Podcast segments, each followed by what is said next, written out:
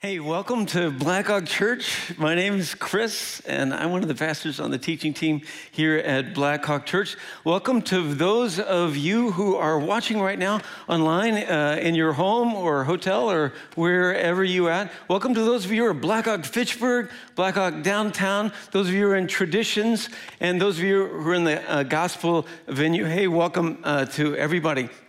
Those of you who are part of our Chinese venue, uh, Dijon Zime Ping An, and if you're a Spanish speaker, bienvenido a Blackhawk. Hey, how you guys doing? You guys good in this room? Yeah? I didn't welcome you guys. Yeah, I got it. Yeah, good to see you guys too. Yeah, listen, uh, if you guys have been around uh, Blackhawk uh, very long, you know from time to time I talk about one of my very favorite subjects, and that is uh, the. No. What do you think I'm going to say now? No, not the Cubs. The night sky, you guys. The night sky will never let you down, all right? Unlike a baseball team, I know. The night sky. Whenever I get discouraged, man, I just look up at the night sky.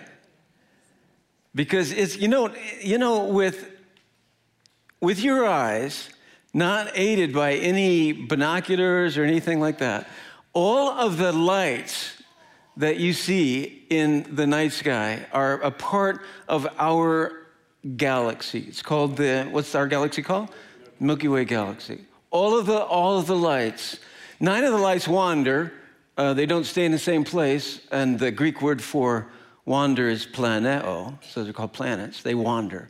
But all the other lights are fixed and uh, all those stars are in our galaxy, except one little fuzzy light.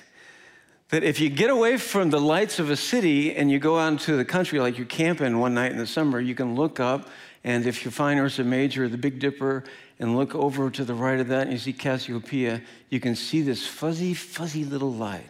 And that's actually another galaxy.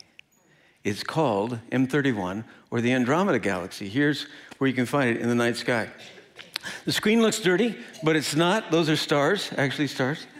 And uh, then there's Cassiopeia, and then there's this little fuzzy, fuzzy Andromeda. And you know, I've been looking at Andromeda for years. It never looks this bright. So this is like whatever, enhanced or whatever. And you know, there's no name up there like that that says that's what you're looking at. But uh, it's a, it's Andromeda is, uh, is pretty, it's, it's amazing. it's far, it's kind of far. so it, it, it, takes a little less than three million years for the light from Andromeda could get to our eyes. You know, when you look up, you're looking at the past. You know that, right? You look at the sun, that's nine minutes ago. It takes nine minutes for light to get here. And then you look up at any of the stars, most of it's 10, 15. There's very few stars. There are no stars that are, well, there's a few stars that are within 10 light years, but most of them are like hundreds of light years. You're always looking up at the past when you look up. That's it, three million years ago, it sent that light to us. It just hits our eyes, the Andromeda Galaxy. Is that cool or what? it's kind of a big galaxy. So here's a picture of the galaxy close up. Is that beautiful? So, if I was going to kind of make a model of the Andromeda Galaxy, I could take a, a box of salt, and uh, every crystal would represent a star. And then I would uh, pour these uh, stars out, and, and to, get the, to get the number of stars right, you think one box of salt would do it? No, no, maybe 10. No, no, no, no. I would need 10,000 boxes of salt. and then I like go out in the middle of the floor here, and then I would pour out the salt. And to get the scale right, each crystal representing a star, I'd have to spread the salt out over a distance of the moon's orbit around the earth. wow. and that's just, that's one galaxy, you guys. And uh, people study this kind of say, tell us that there was between 100 and 200 billion galaxies. Woo! Woo!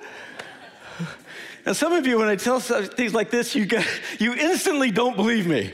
Instantly. So I get stuff like this from a book that I've used for years and years called 365 Starry Nights. I totally recommend this book. It's uh, came out in the 80s. This real old book. This is my book, and it's uh, it's water damaged because I've taken this on. I don't. I've lost count of the number of camping trips I've taken this book on. And the thing I like about it is that you can just kind of turn to the date. Like you know, I could turn like to April. What's today? April 3rd. So I turn to April 3rd, and it starts talking about Leo the lion. So if you look up in the night sky now, you can see Leo the lion. It talks about that. It's just so cool. If you're not into books like this and you want something for your device, there are a bunch of star apps.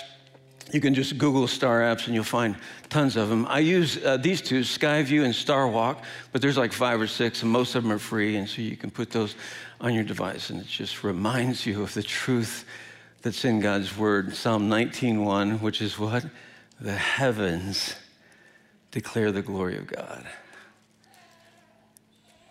The skies proclaim the work of his hands. Wow. And I just, whenever I get discouraged, I just look up. Because the, the, the, the most important question is Is there God? That's the most important question. And then the next one is What's he like? There's a guy named A.W. Tozer who said, What comes into our mind when we think about God is the most important thing about us. And what comes into our mind when we think about God should be that He is unfathomable. He's beyond our ability to comprehend. He is so great and so powerful. But if when we think about God, all we think about is His grandeur and splendor and how, how magnificent and great He is, we have a deficient view of God. It's deficient because he's not only great and powerful, he's also loving. he's as loving as he is big. He is also merciful. He's as merciful as he is big. And he is good. He is good. He's as good as the Andromeda galaxy is big. And there are a million things happening in your life right now that are pulling you away from that biblical fact. God is good. It's the basis of all of our prayers. That's what we're going to talk about today. Take your Bibles, turn to uh, the Sermon uh, on uh, the Mount, Matthew chapter 7, verse 7. This is the 10th an 11 part series as we're going through uh, the Sermon on the Mount. We're calling this series the Becoming series because the Sermon on the Mount is Jesus' proclamation of the gospel, the good news. This is what the kingdom of God is like. And we're almost to the end. Matthew chapter 7, verses 7 through 12. Here we go. How you guys doing? You guys doing okay? I'll try to calm down. I got a little excited about the stars. I could talk about the stars all day long. Here we go. Ask, and it will be given to you. Seek, and you will find. Knock, and the door will be open. For everyone who asks receives, the one who seeks finds, and to the one who knocks, the door will be opened. Which of you, if your son asks for bread, will give him a stone? Or if he asks for a fish, will give him a snake? if you then, though you are evil, know how to give good gifts to your children, how much more will your Father in heaven give good gifts to those who ask him? So, in everything, do to others what you would have them do to you, for this sums up the law and the prophets. Now, it kind of looks like he's talking about prayer, and then in verse 12, he kind of switches to this thing we call the golden rule. So, in everything, do to others what you have to. So, like, it looks like that's just tacked on. Like, you know, somebody just tacked that on. It doesn't go with the prayer part, but he's not tacking that on. it's intricately related to what he's done in the sermon and is strategically related to what he just says about God's goodness. So it's related to the rest of the sermon. So, like uh, several weeks ago on February 13th, I talked about uh, the, the outline of the Sermon on the Mount. Every sermon has an introduction, a body, and then a conclusion. So, the introduction is these Beatitudes Blessed are the poor in spirit, for theirs is the kingdom of heaven. Blessed are those who mourn, for they will be comforted. And then he says, You're the salt of the earth, you're the light of the world. And then in 517, he starts the body of the message in 517. Don't think that I've come to abolish the law and the prophets. I haven't come to abolish them, but to fulfill them. And then he goes all the way through, and then he ends in 712 with the law and the prophets. And then there's a conclusion about some different things. You make a decision. There's two gates, there's two kinds of trees, and there's two kinds of builders. Charles will cover that next week. Here, let's look at these two verses, 517. Do not think that I have come to abolish the law and the prophets. And then he ends with the law and the prophets. So it's their bookends. So 712, he's kind of so in everything so he's talking about everything that he's already said, and strategically, he's actually talking about it's related to the fact that because God is a good God, yeah, do the golden rule. So let's get back to that later. First, let's look what Jesus has to say about prayer. You guys okay with that? Doesn't matter, I'm going to do it anyway. Ask and it will be given to you. Seek and you will find. Knock and the door will be open to you. For everyone who asks receives. The one who seeks finds. And to the one who knocks, the door will be open. It looks like what he's saying is that everyone who asks receives and seeks that's what he's saying actually and that's a problem. Because we read that and we all go in the back of our minds that's not my experience with prayer right? Do like this? If yeah it's not my experience. So this sounds like something somebody would say in a sermon but it doesn't really fit real life. It's religious mumbo jumbo that's a problem. So we need to talk about that. But before we talk about the problem that we have with what Jesus is saying, let's first give Jesus the benefit of the doubt and act like he knows a thing or two about prayer. Just saying. Let's give him the benefit of the doubt. So, what, what, what from his perspective, what, what's he saying? When Jesus talks about prayer, he makes it sound so simple. Duh. Ask, seek, find, knock. Ask, knock. I can't, I tell you what, it just blows my mind. Many of us, when we think about prayer, we go, oh, I can't pray, Pastor Chris. You know, I, I hear pastors pray, and I can't pray like that. You know, I, I can't pray like that. Prayer, you guys, is simple. Don't make complicated what Jesus makes simple. It's simple. Just ask. Here's, here's how hard prayer is Hello. Can you knock? It's simple. Because prayer is not about the skill of the person praying, it's about the goodness of the God we pray to. Duh. So ask, seek, and knock, and the door will be open to you. So pray. Prayer should be simple to us because God is a good God. And that's what he says in this parable, the next verse. Which of you, if your son asks for bread, will give him a stone? Or if he asks for a fish, we'll give him a snake. If you then, though you are evil, know how to give good gifts to your children, how much more will your Father in heaven give good gifts to those who ask him? So this is a parable, and it's basically uh, arguing from the lesser to the greater. Do you see that? How much more? To give you good fathers to your children. How much more? Right there. That's what he's doing. You guys are evil. You know how to give good gifts. How much more will your Father in heaven give good gifts to those who ask him? So that's the idea. God is a good God. So you can pray to him because, well, heck, you know how to give good gifts. So you're his children. Ask and he will give you good gifts. It's that whole idea from the lesser to the greater. What Jesus is doing with this very simple parable is he's trying to motivate the people on the side of the hill to pray more and more and more. Why? Because God is good. I might summarize it like this God is good, therefore we should pray more and more and more.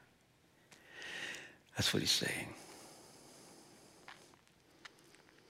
But we struggle with that because of unanswered prayer.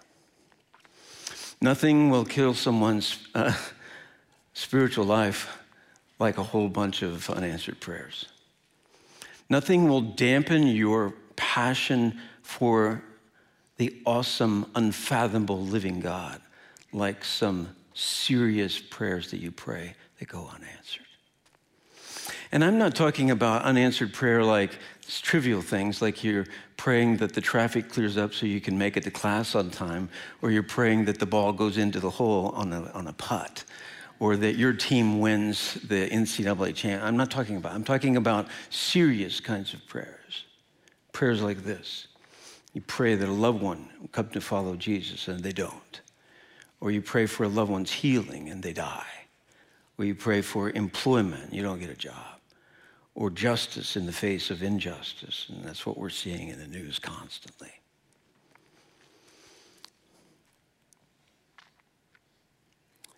People who are followers of God have always struggled with unanswered prayer. It's all over the Bible. So we read in the book of Lamentations You have covered yourself with a cloud so that no prayer can get through. We read in Psalm 13 how long, Lord, will you forget me forever? How long will you hide your face from me? We see examples of unanswered prayer constantly in the Bible. Here's just a few. Moses pled with God to allow him to accompany Israel across the Jordan River. Request denied. David pled with God for one week to allow his infant son to live. Request denied. Job pled with God to take his suffering away. Request denied. Habakkuk prayed for the deliverance from Babylonians. Request denied. Jeremiah prayed that Jerusalem would not be destroyed. Request denied. Paul prayed for the removal of his thorn in the flesh. Request denied. Jesus prayed, let this cup pass. Request denied. Over and over and over. And here, let me show you some of my prayers that have not been answered, prayers that are serious to me. That my dad would survive his leukemia, request denied. That my brother in law's marriage would survive, request denied. That some good friends would be healed from their diseases, request denied. That my mother would not lose her mind before she died, request denied.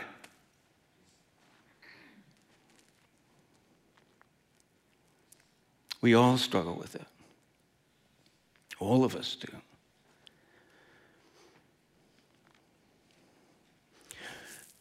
Sometimes there's good reasons why requests are denied. Here's a few. We may ask with the wrong motives. When you ask, do not re- you do not receive because you ask with the wrong motives, that you may spend what you get on your pleasures, James 4. We may cherish sin in our heart. If I had cherished sin in my heart, the Lord would not have listened, Psalm 66, 18. Isaiah 1 15 through 17. We may not care for the plight of the oppressed. When you spread out your hands in prayer, I hide my eyes from you. Even when you offer many prayers, I am not listening. Your hands are full of blood. Wash and make yourselves clean. Take your evil deeds out of my sight. Stop doing wrong. Learn to do what is right. Seek justice, defend the oppressed. Take up the cause of the fatherless. Plead the case of the widow. When we do not do that, He's not listening to us. In a few weeks, we're going to go through the book of Micah. That's all about this, basically. They were not about justice at all. But what about those times when we, we feel like we have been on the side of the oppressed, when we were praying with the right motives, and when, as far as we knew, there was no sin in our hearts? And then our requests are still denied. What, what, what about that?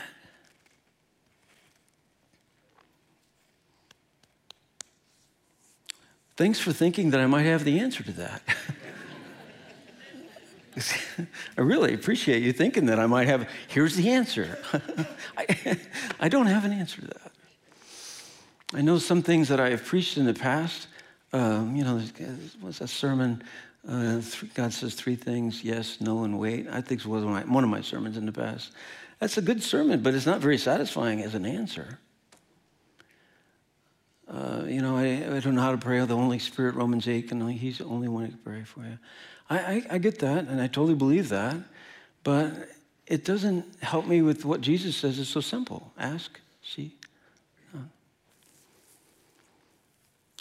So that's why a parable like Jesus says in Sermon on the Mount is helpful for me. Because I have all kinds of things in my life that are pulling me away from the idea that God is good, and it's helpful for me to remind myself that God is actually good. It's like when I think God is small, I look up at the night sky and I go, there's all things that I cannot fathom. I cannot fathom. And there might be some reasons that a holy God decides to not answer my prayers that I will not be able to fathom. Because my God is beyond my ability to comprehend. And God is good. He's as good as the Andromeda Galaxy is big.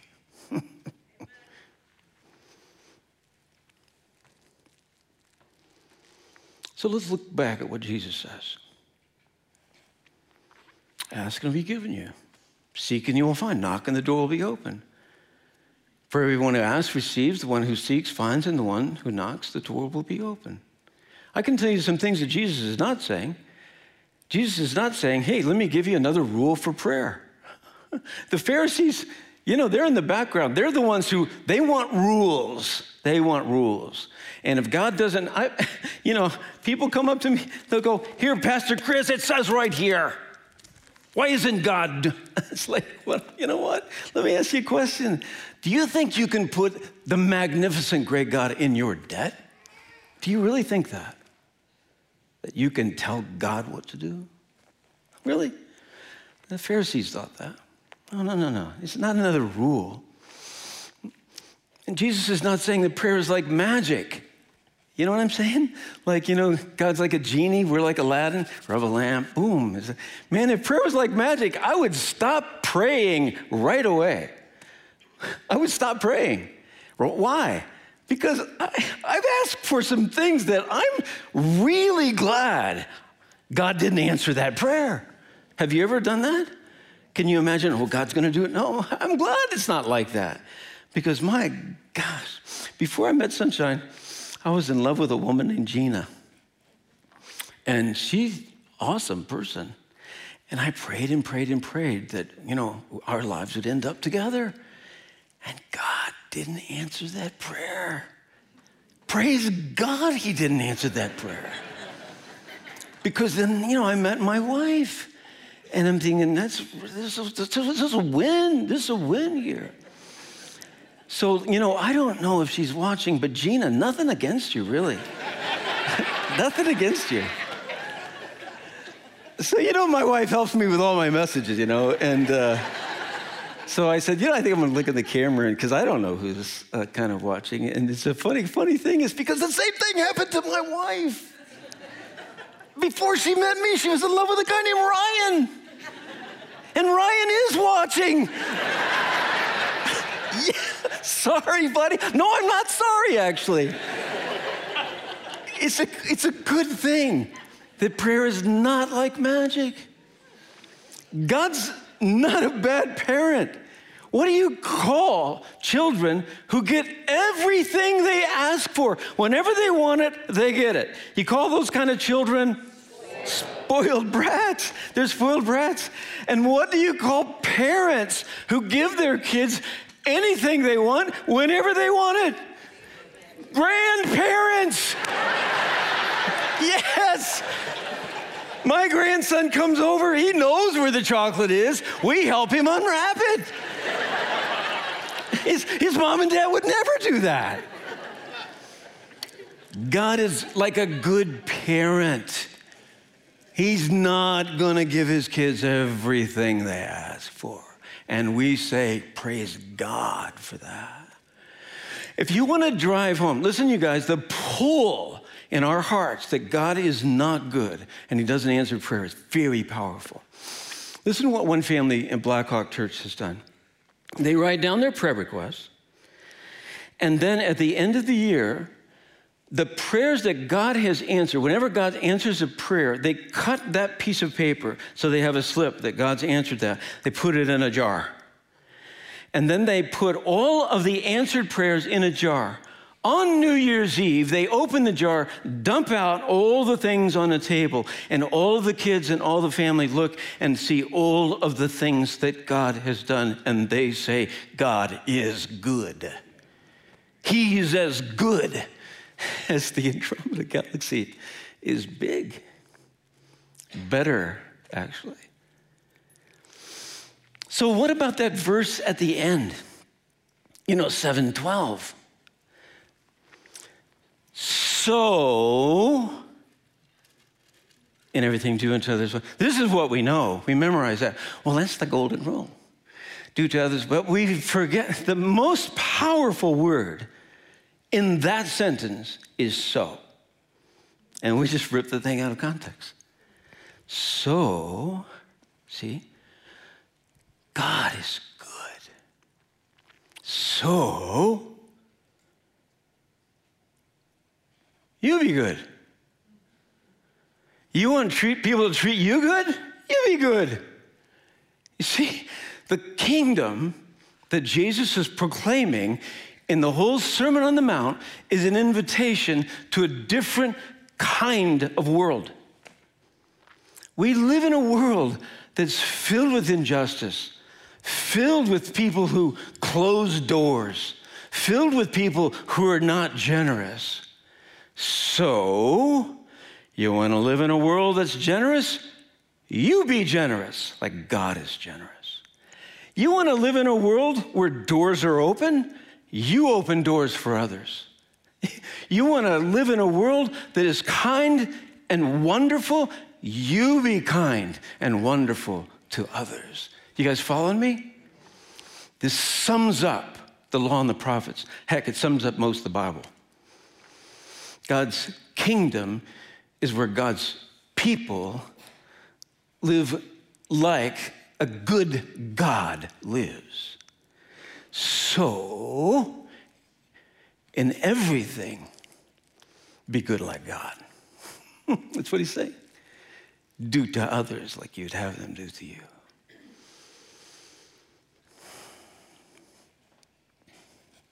A long time ago, 1975, I was 19 years old. I'm 66, just to keep you from doing the math.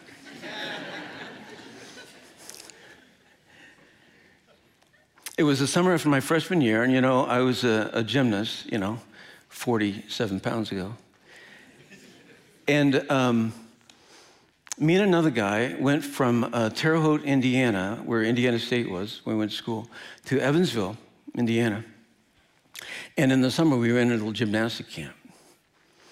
And it was a gymnastic camp for kids in uh, Evansville, Indiana. One of the parents was uh, a guy named Fitzsimmons, Dr. Fitzsimmons. And uh, he was in charge of uh, one of the emergency rooms of one of the large hospitals in Evansville. And he would show up like uh, at the end of practice all the time, and he just appreciated kind of what we were doing. And just to show his appreciation, he asked us on the last night if uh, me and my friend, guy named Randy, would like to go out and have dinner with him. And we thought, oh, that's awesome, you know? So we said, yeah. So he picks us up and he takes us to a country club. I'm 19 and I have never been to like a country club like this before. So this is kind of the place where, I mean, you know, there was white tablecloths on everything. And the waiters had like little like white jackets, you know. And nobody, there's no money exchanged, you know. They, they, at the end of the year, they just come to Dr. Fitzsimmons with a little, and he just signs like that. It's like, I'm like, whoa, whoa, whoa, body's like, whoa, whoa, whoa. You know, I had never been, you know, we, I don't come from country club people, you know what I'm saying?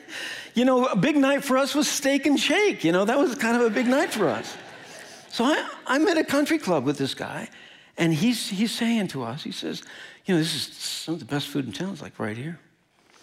So, you know, we, the, the menu comes, you know, the menu has like, you know, four things on it, you know. so I, I, I, look at the menu and I'm thinking, well, I'll take the hamburger. Dr. Fitzsimmons looks at me and he goes, mm, That's a mistake. no, no, no. This, the best steak in town is right here. You know, I was thinking in my mind, you know, I, I don't want to be presumptuous on anybody. You know, I was like, What? Okay, well, twist my arm. okay, I'll have the steak.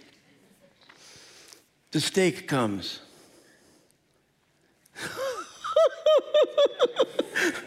I have never had a steak as good and as tender as this steak. It just like comes on the plate and it just like almost, it just falls apart like that.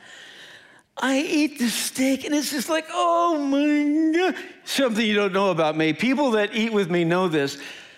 My taste buds are directly connected to my vocal cords, they're directly connected. And whenever I see something good, I'm just going, oh, oh, oh.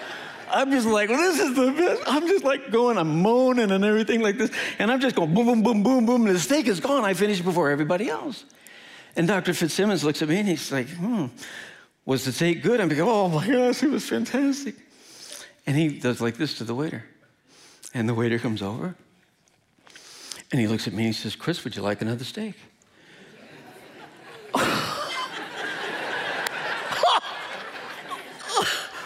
Of course I would like another steak.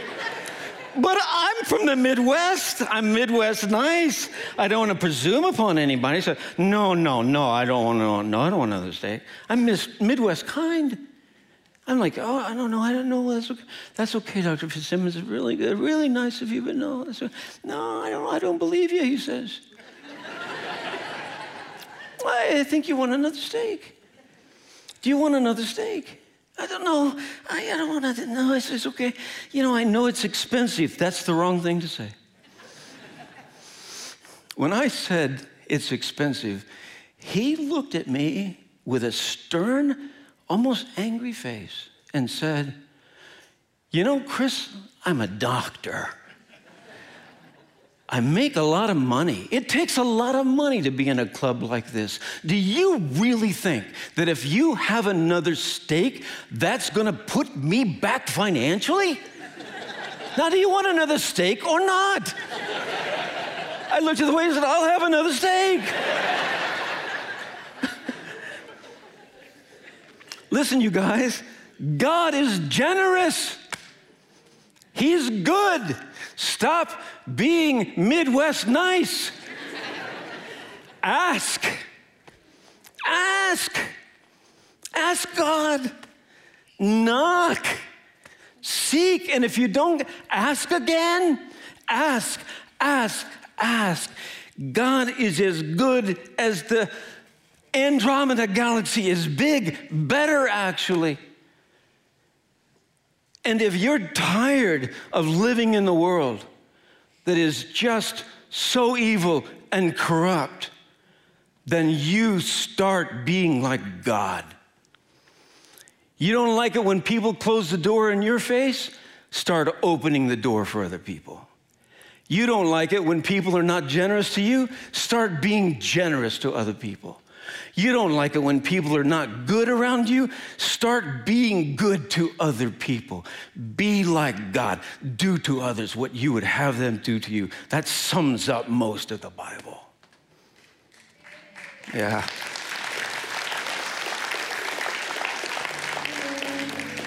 I've run out of things to say. Let's pray. I'm going to ask.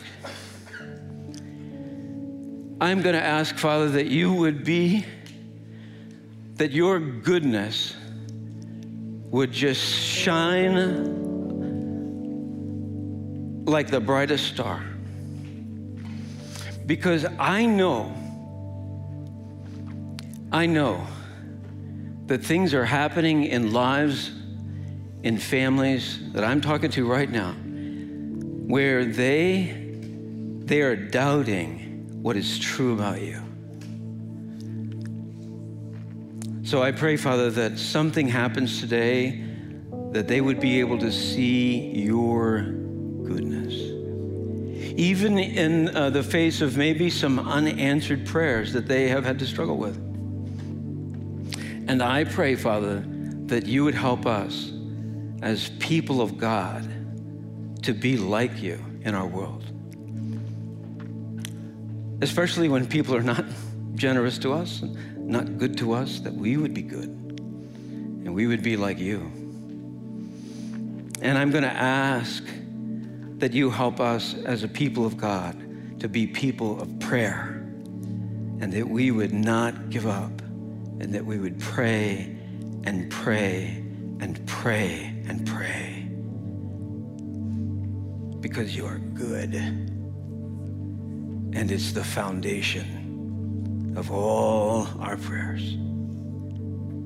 We pray this in Jesus' name for the sake of his reputation. All God's people said.